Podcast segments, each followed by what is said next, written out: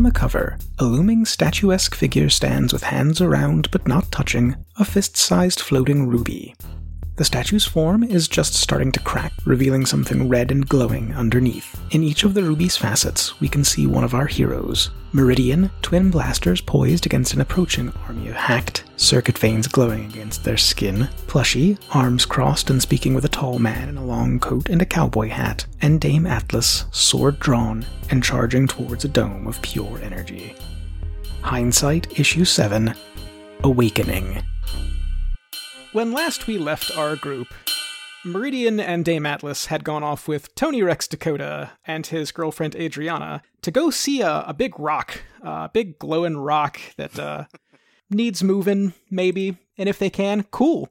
Good job. It's like a carnival attraction. Really, no one expects to move this thing. It's just a good time. Plushy had gone off, as I recall, to his sanctuary, where he's Correct. heading heading home. So I want to pick up with Meridian and Dame Atlas, and we get a couple of panels of you in line. This is, to put it bluntly, this place used to be a mine, so it's not very aesthetically pleasing from the outside, but it has been plastered with big, cheap carnival flyers that have a, a very rough drawing of a ruby that's just like shooting off rays of speed lines and light. And they have captions like, Are you strong enough? Test your luck! Marvel at the unknowable! And as you get to the front of that line, there is a very small fee per head, which I am assuming some of you can pay. I'm not going to worry too much about that. And the tour guide Meridian, you would probably know most about this because you've been around the universe a little bit. These are uh, Rigel Unlimited's auto tour guides. They are robots. They have three different modes. This one is in your friend mode. It has across its chest in big block letters the name Pally.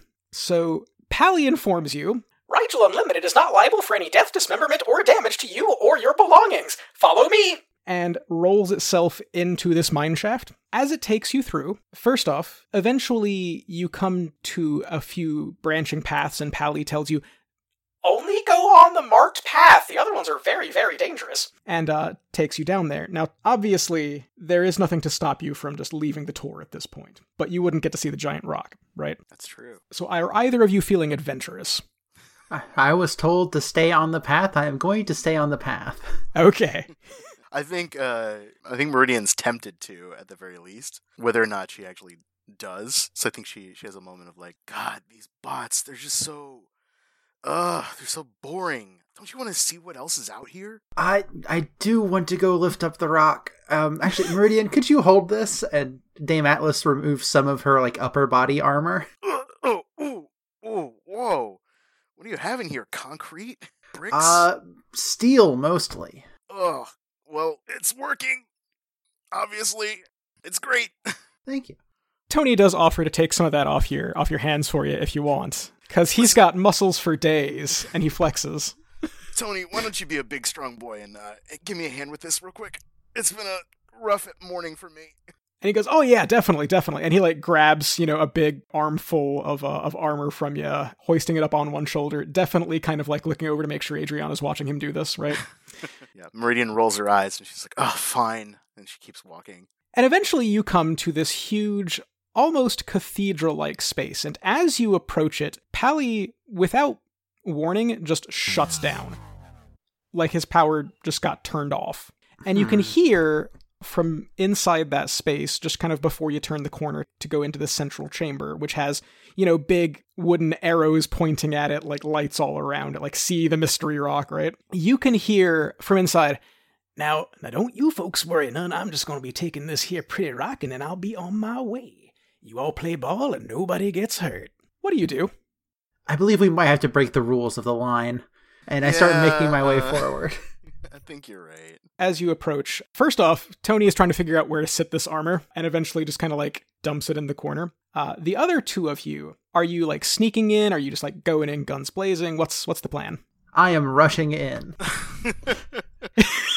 Meridian's like, "Wait, wait," and she throws on her uh, her helmet, which I believe is roughed up after uh, that last encounter. Yeah, it got dinged up a little bit. Yeah, so she's like trying to get it to to rework and slaps it around like, "Come on, stupid thing!" And she's trying to get some readings off of the situation, like heat signatures, just kind of scanning the area and trailing behind Dame Atlas. So I think she's she's trying to assess the situation. Yeah, and let's let's go ahead and roll that. All right. and then we'll get to uh, what Dame Atlas rushes into. okay, so my superior is still plus three, so I'm looking at a nine. Fantastic. So you get one question off that list. What would you like to know? What here is the biggest threat? As you kind of peer in and to what Dame Atlas is rushing in. So this chamber is huge. It's probably 30 feet across to either side. There are stalactites that are like hanging down from the ceiling, but you can tell that the floor has been kind of carefully cleaned of all but two things. So there's a big rough statue kind of central. It's about six feet tall, looks mostly humanoid, and its hands are surrounding this floating fist sized ruby. And this chamber, to your instruments, definitely reads warmer than the surrounding cave system. Like it is, the temperature just immediately goes up. Not to uncomfortable levels, but it's definitely warmer. And towards one side, you can see that there's a handful of people, probably a group of six, human and otherwise, and they've been tied up and they are being guarded by a group of about eight people. They all look to be human, except from their eyes all the way down their necks and then down their arms to their hands, there is just glowing green circuit veins all over their exposed skin. And the readers have seen these before, but these characters have not. These are the hacked. But more importantly, right in front of that fist sized ruby, with a kind of weird dish looking machine extended up, is a real big guy that our readers will recognize as Cybersaurus Hex. And he's covered in chrome armor up to his jaw. And as you enter and he looks over, he kind of takes a half moment to realize that Dame Atlas is rushing in. Speaking of which, Dame Atlas, are you rushing at the hacked that are guarding these people, or are you running at Hex? Uh, when I rush in, I'm going to like sort of see. I think the first thing I would see is Hex, and I'm going to um, I'm going to like move a little bit closer, like stop running and start walking. And as you do, he kind of goes, "By Gilgamesh, I do think I'm being set upon." And then he presses a button on this emitter, and it begins giving off these pulses of uh of red light. And in the middle of two of them, he just kind of waves a hand and goes, Uskadelik. and it freezes into a dome. At which point, Hex just turns back to that ruby and he starts to reach out for it. And something happens because that statue moves to grab his wrist. And as it does, a layer of rock breaks off of it, and you see something that you probably weren't expecting. So, uh, I don't know that I can accurately describe this. Hey, Joel. Hey. what does eight look like? So eight is around six feet tall. It's you know definitely not the the largest thing in the room. Um, their body is uh, well. First of all, as soon as the hand moves, I think one of the things that really like points the direction that eight is moving is their eyes light up, and it you can tell that the gem in the room that everyone is trying to like come for the attraction.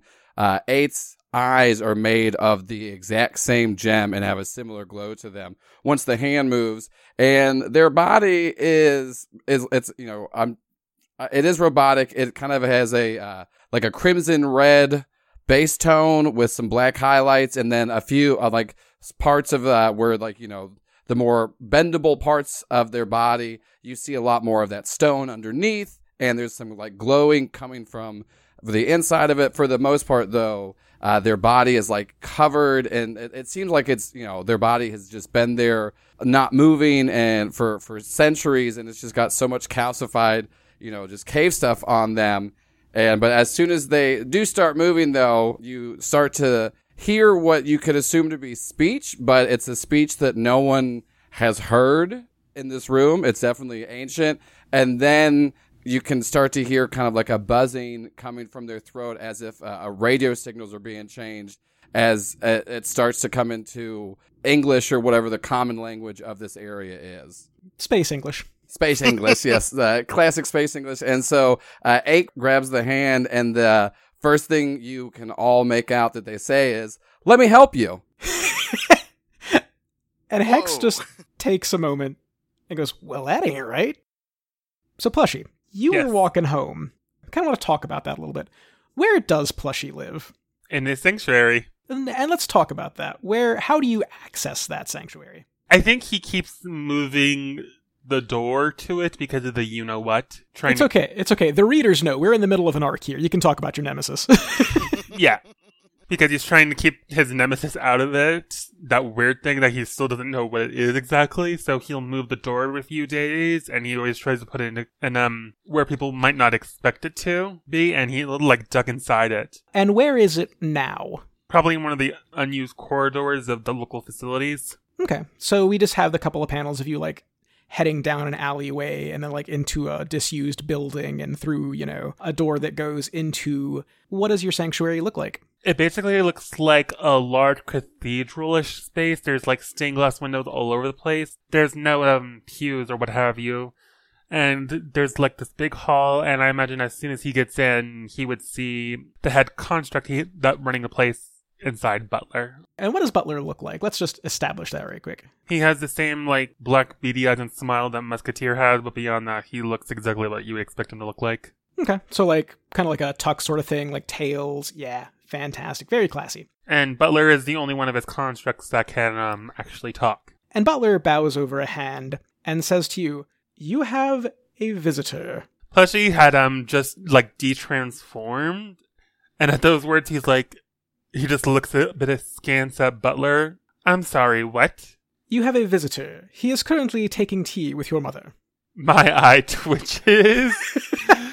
and then I like look down towards where one of the other rooms from the sanctuary is, specifically the space where, where I keep my mom. And I'm like, oh, hell no. And I go charging down the hall. And as I do, I like tap the breast pocket where I keep my, the gem for my powers. Color like swirls around me and I turn back into Plushy. And I just go charging in. So as you open the door, you can hear some very, you know, low but polite conversation, and there is someone with a very distinctive kind of Texas twang uh, speaking with your mom, and it seems like they're just like telling funny stories. And you open the door, and there's a fairly well built fella in a hat. You can't see his face at this point because he's got his back to the door, as you always should, right? And he and your mom are just having some tea. And as you enter, he looks over, and you can see a face that is very similar but slightly different from the one we just saw in that cavern. No cyberware. This is just Hex. And he kind of looks over his shoulder at you. Oh, hey, glad you could finally join us. You should have a scone. They're delicious. Has I met Cybersaurus Hex before? Or is this my first time?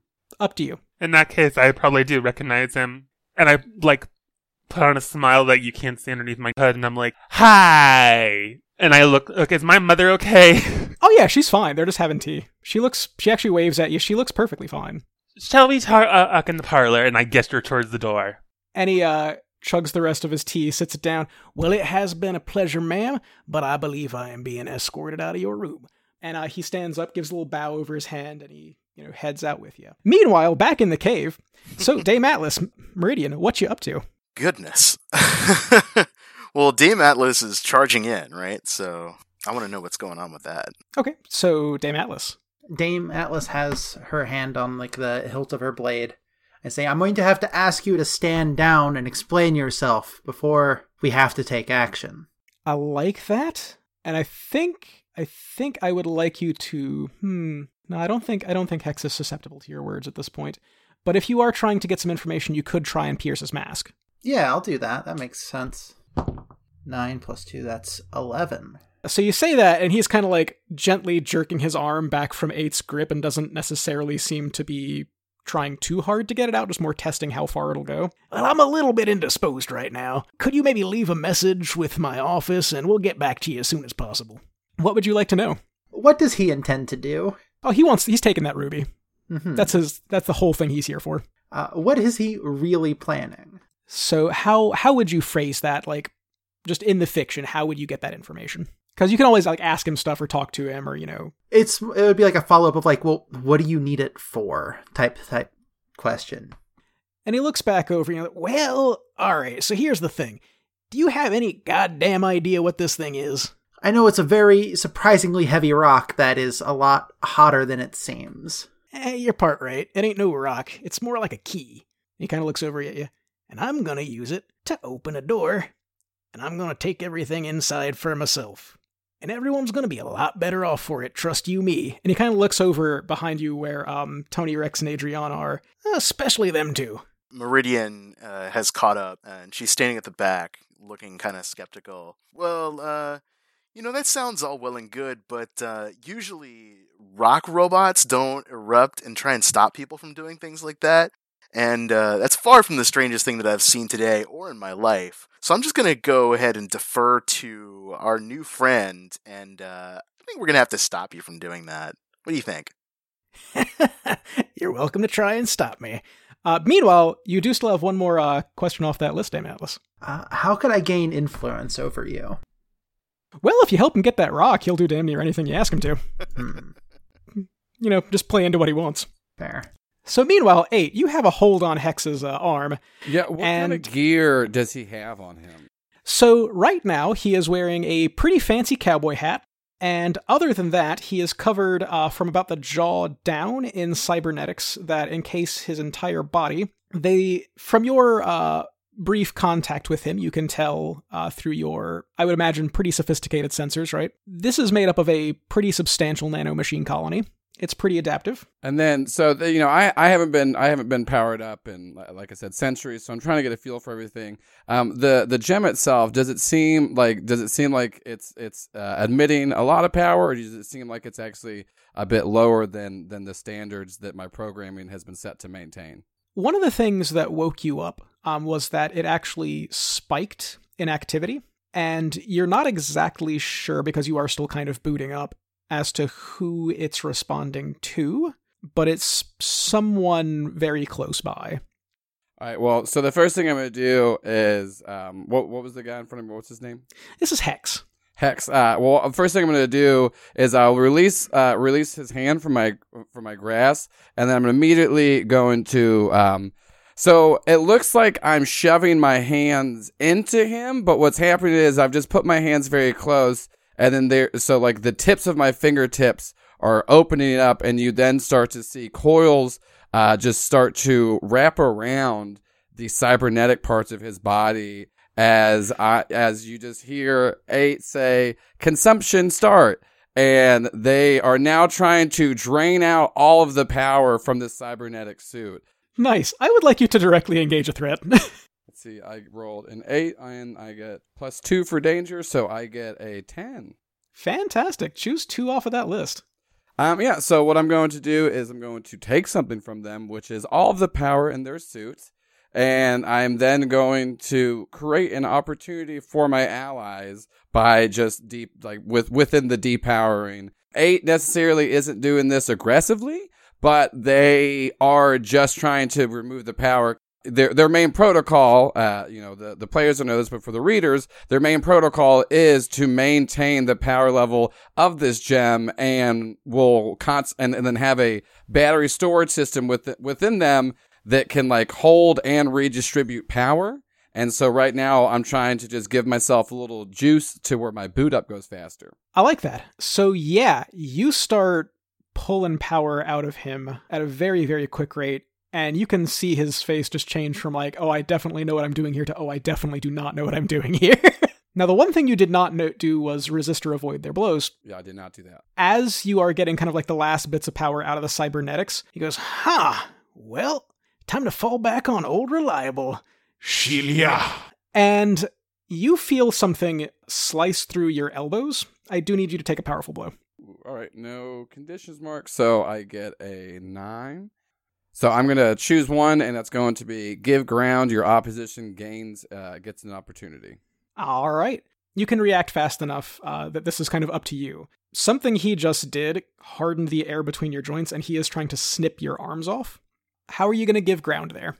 Uh, I saw. I think what is is gonna happen is um, I think there's a little blowback on myself from like trying to overcharge, and so I'm gonna give ground because pretty much all the energy I take from him will get like shot shocked out from my elbow once it hits it. So it's not necessarily taking out my arm, but it just made a made like a leak of all the energy I just got in into where now I'm where where all the finger coils were wrapped around, they immediately like kind of retract back in, and I've just kind of fallen on the ground as a large burst of energy that I was trying to use to recharge escapes my body. And the opportunity he's going to take at that point is to look back over at the hack and go, "Well, get the hell in here and help me!"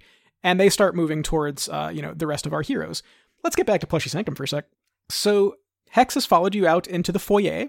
I shut the door behind me with a loud click, and I know these rooms are soundproof, so I don't have to worry about our mom overhearing this.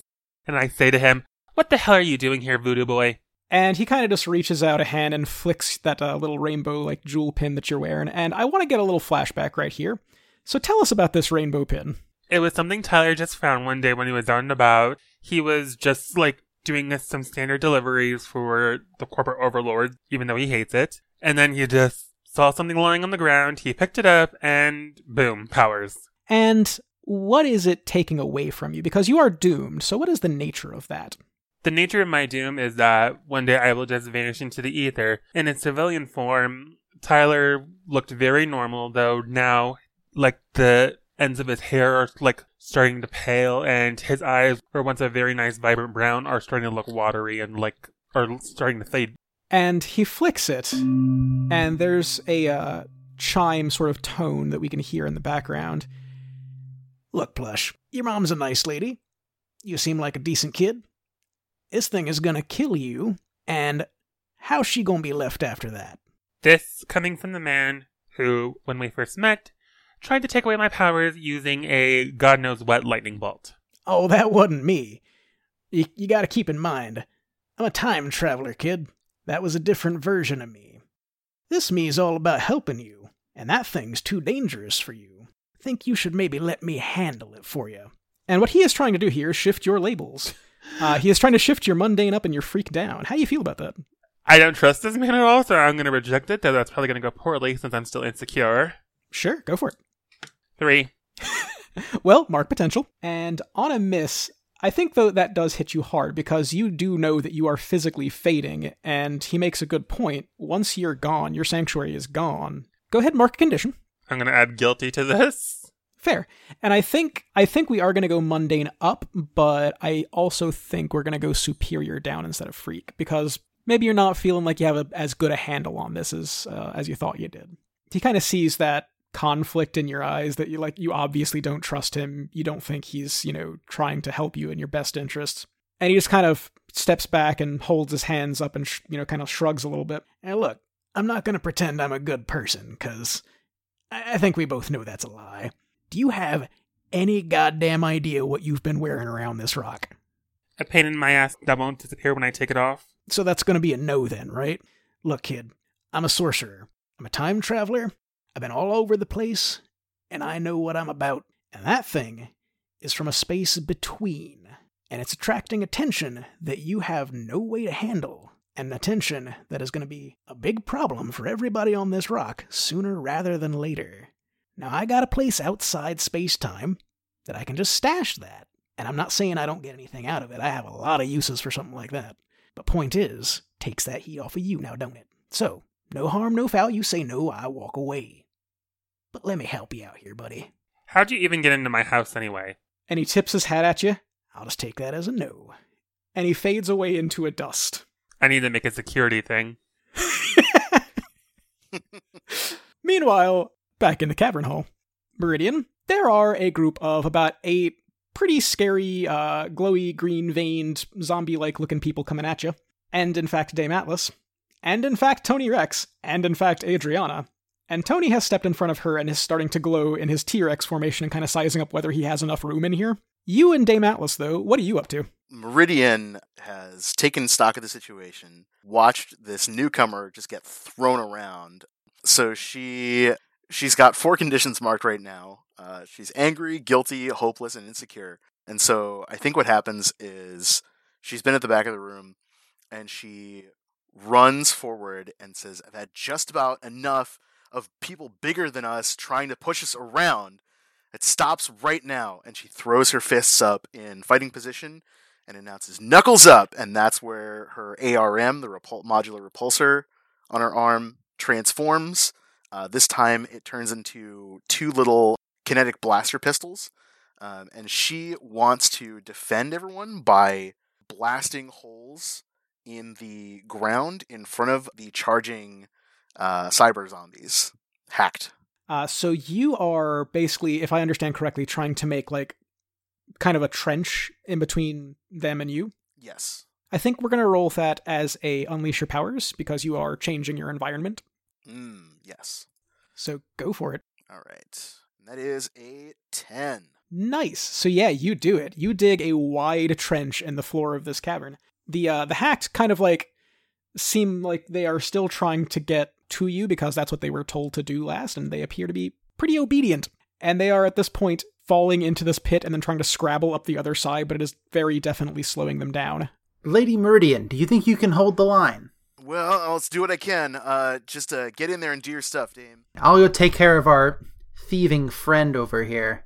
And I draw my sword and head over towards Cybersaurus Hex. Uh, so between you and Hex, just to reiterate this, when he started that uh, emitter and it pulsed out, he froze that pulse. There is kind of a big dome around him and eight. Now you haven't interacted with that yet. Uh, how are you coming at it?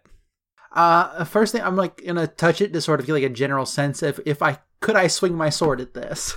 You definitely could. What that would do, you'd have to do it and find out. I think I'm gonna do it and find out So what's your goal here? To break on through to the other side. and and that is an unleash your powers roll. All right. Overcome that obstacle. Well, I rolled a five minus one. I rolled a total of four. Your sword bounces off and the flat of it smacks you right in the forehead. I'm not going to make you take a powerful blow or anything like that for it, but you do feel a little bit silly. And Hex looks over at you at that point and goes, "Really? Re- you're coming at me? I am a I am a cybernetically enhanced sorcerer from the goddamn future, and you're swinging a piece of metal at me." And he is shifting your labels. Uh, he is shifting your danger down and your mundane up. How do you feel about this? Are you going to let it happen, or are you going to try and resist his influence or Um, reject his influence? I think Dame Atlas is gonna roll with it because that's probably something she's heard before. And like at this point, like she's like like yeah, you're right. I'm gonna keep doing it anyways, though. nice. Uh, at this point, I would like to ask Eight a question. Yeah. So you have seen these people on the outside of this bubble apparently trying to assist you in whatever it is you are doing. What lesson do you think you would like to learn from this? Ooh. Oh, I think what I'm going to be learning from this is uh, a superhero should never quit because I just saw Dame Atlas like try to break in through to this and like Hex was like giving her giving her crap and then she just did not back down and so this is kind of my my imprinting of just being like, "Oh, so this is what a hero is." And so that's that's my lesson is a superhero should never quit. Nice. I like that. And as Hex has basically berated uh, Dame Atlas and then turns back to you, now you are an interesting specimen. And he kind of looks around, and I probably got a couple of minutes before that shield gives out. So what are we gonna do? Well, so as as as all this was going on, Eight's been you know slowly rebooting, and they are constantly running kind of a, a diagnostic scan around them, and that was similar to whenever they whenever their voice was first trying to figure out. They were just figuring out what the language of the room is, and and you know and and how to uh, adjust their settings for that. And as soon as uh, Hex started to brag about being a cybernetic sorcerer, they then realize the the power source that they have is through nanobots, and those nanobots, from what Eight can assume, would be the same thing as controlling the other hacked that are there. And with my advanced programming and interface, what I want to attempt to do is uh, what I'd be proposing is to unleash my powers because I am going to once again try to hack into a system, but instead of absorbing the power, I want to assimilate it to become a, a, a helpful member of the team because my job is to maintain the stone and they're obviously a malicious force going against it. So I'm trying to change the programming of the nanobots and get control of them. So you are trying to take control of the hacked, is what I understand? Yeah. Cool. Uh, yeah, I think that sounds like an Unleash Your Powers. Go for it. All right, six and three is nine plus two, so I got an eleven. So yeah, you do the thing. They have a surprisingly sophisticated kind of operating hive mind going on.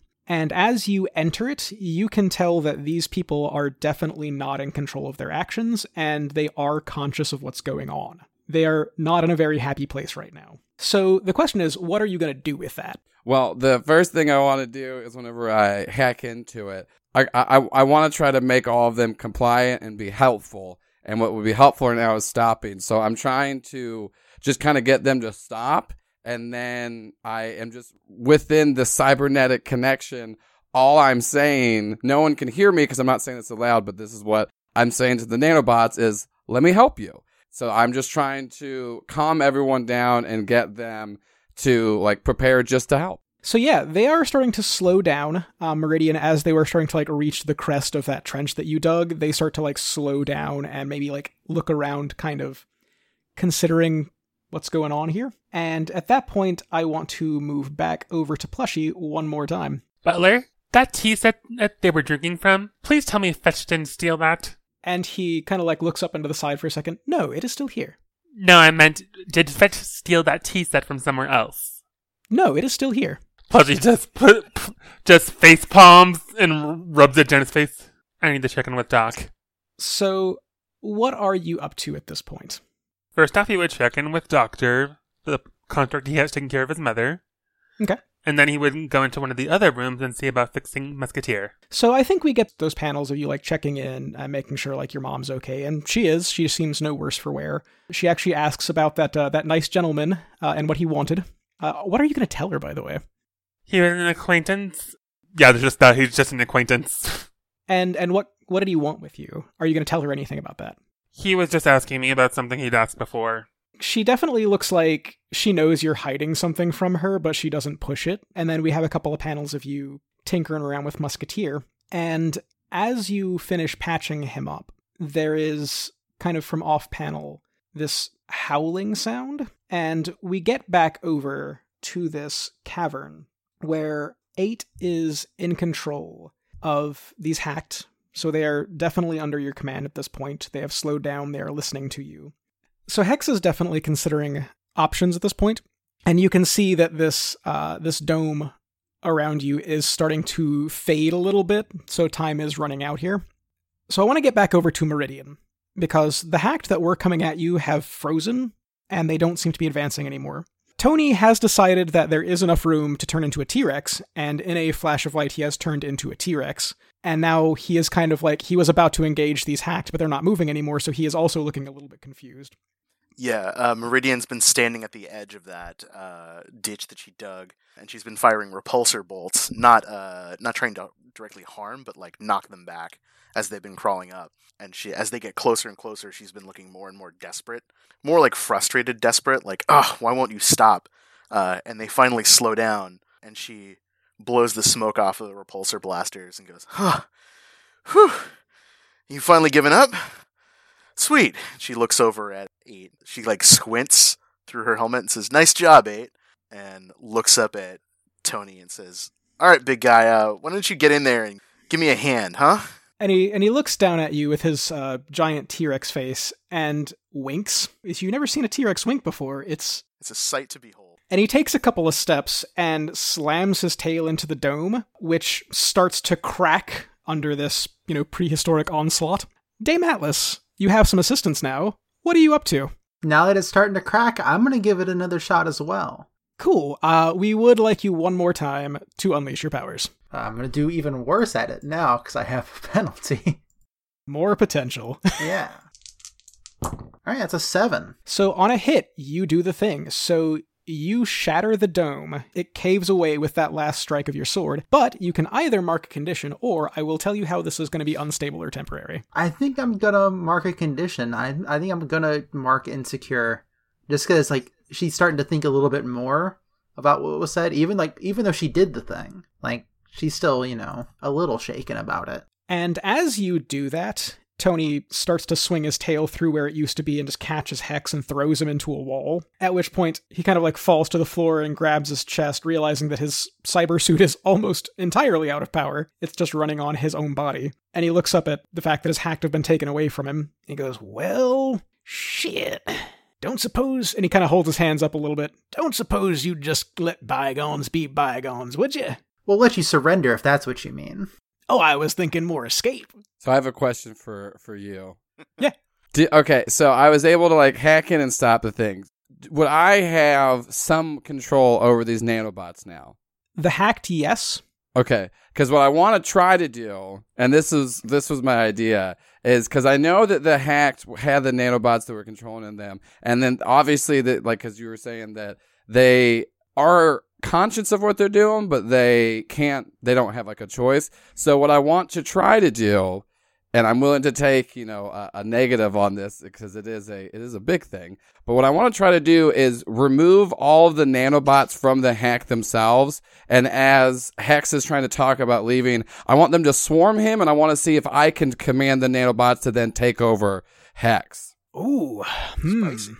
Hmm, that is spicy. So let's let's do the first thing first, because removing these uh, these nanobots from the hacks I actually want to roll as a uh, defend someone. Okay. Because they are victims in this. Um, so go ahead and roll plus savior. Okay, I got a eight and I have a zero savior, so just a, it's an eight.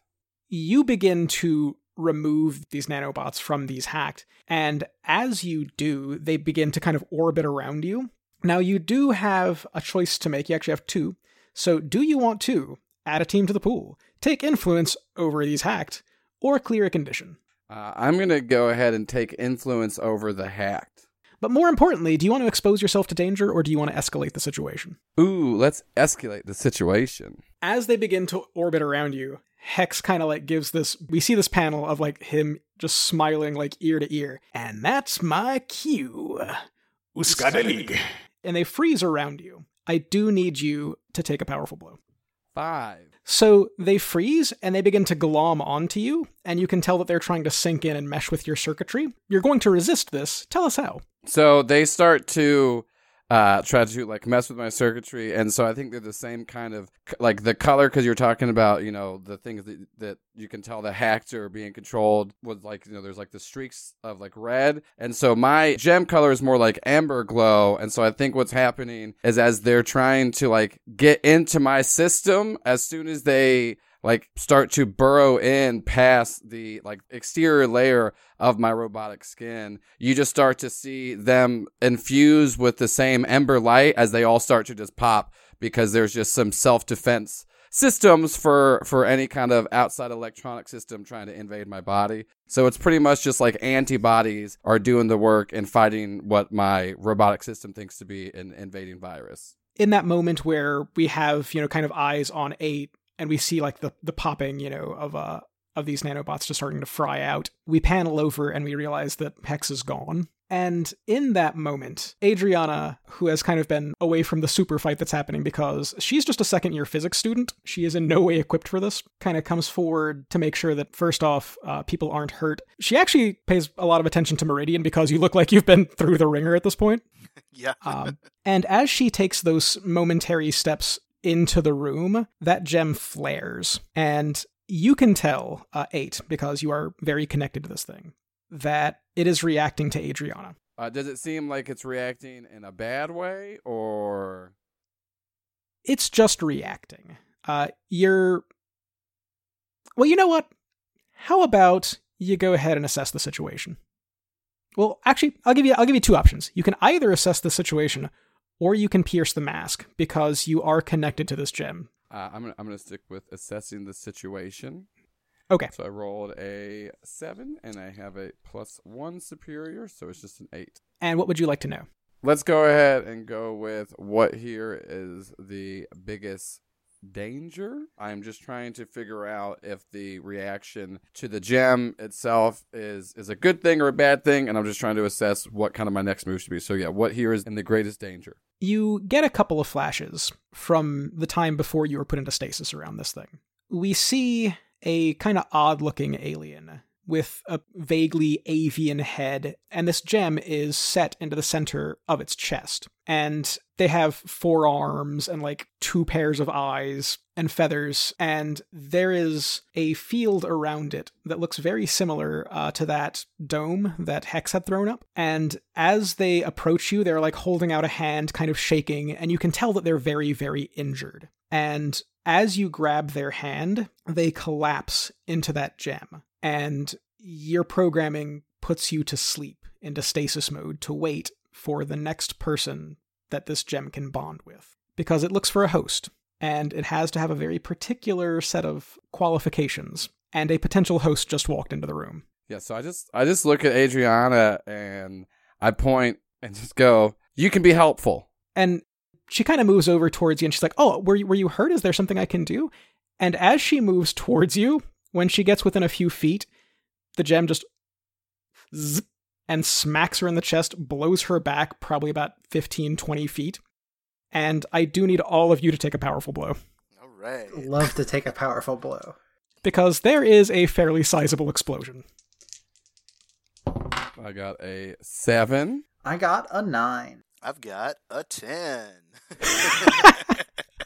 Well, let's start from the bottom up. Eight, you had a seven. What would you like to do? So I'm going to uh, lash out verbally. Uh, so I'm going to convince somebody to take a foolhardy action because I know what the gem is supposed to do and want to do it. So I'm screaming for everybody to like nobody to react and everyone that this is fine. This is what's supposed to be happening as this giant explosion is going on around me. So I'm just like, so I'm just screaming at people to not try to do anything or to get in the way, like, or, or to interact or stop what's happening. Nice. Dame Atlas, I believe you were also on that seven to nine list. Yeah, I am going to give ground. I think I just get full on knocked over. So yeah, you get kind of flung out from the center, and on the other side of this gem, uh, something very similar happens to Tony, where he gets flung in the opposite direction.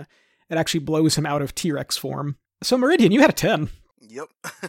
What you want to do? Well, one of these creates interesting situations, and one of them just sort of shuts things down. Losing control of myself or my powers in a terrible way, I see as pushes the the story sort of in a dangerous direction. Removing myself would also be apt, but it's more of a, a defensive thing. I think in this case, uh, it's been a rough time. I think what happens is the the blast, like Meridian was not expecting any of this, and so she's the most caught off guard because she's already worn down. I think she's walking towards Adriana as she's um, going towards the gem, like, hey, hold up.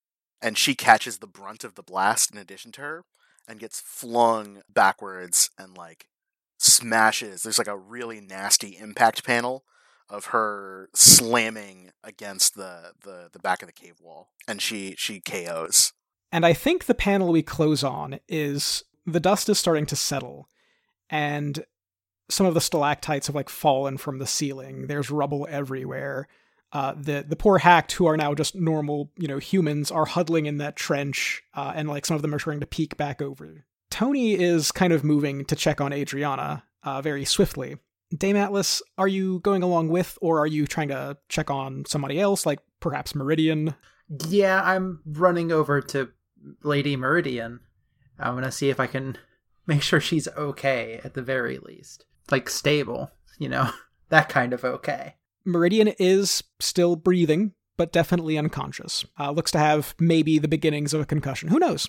We kind of like a half page spread. On one half of the page, we have Adriana pulling herself out of this crater in the wall, and her eyes are just blazing red, and she is wreathed in fire. And as we see that, we get another half page in Plushy Sanctuary with like all the big like stained glass windows and cathedral space as all of them shatter in unison. And we will see you next issue.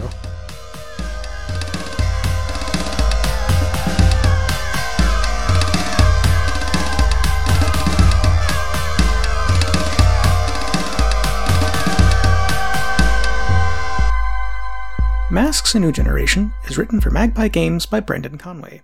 It is made of space, rocks, and space rocks. You don't have to hunt it down across the interstellar void, but you can if you want to. Dame Atlas is played by Cassidy. You can find her and her podcasts and games on Twitter at MadLobotanist. Plushy is played by Crest. You can find him at Fantasy Crest on Twitter or Crest on Pillowfort. Meridian is played by Simon Moody. You can find him on Twitter at Lucha Libris, learn about his LARP at attawaylarp.com, or listen to more of his performances on the Penumbra podcast. 8 is played by Joel Ruiz. He is the GM of Critical Bits. You can find him on Twitter at CriticalBitCast. Apex City is GM'd by Jeremy, who also writes the music and edits this podcast. Our album art was provided by Fitzsimmons. Find them on Instagram at Fitzonomy. Find us on Stitcher, iTunes, Spotify, or on your local Rigel Unlimited mining colony. Follow us on Twitter at Apex City Cast. Thank you for listening, and we'll see you Next issue.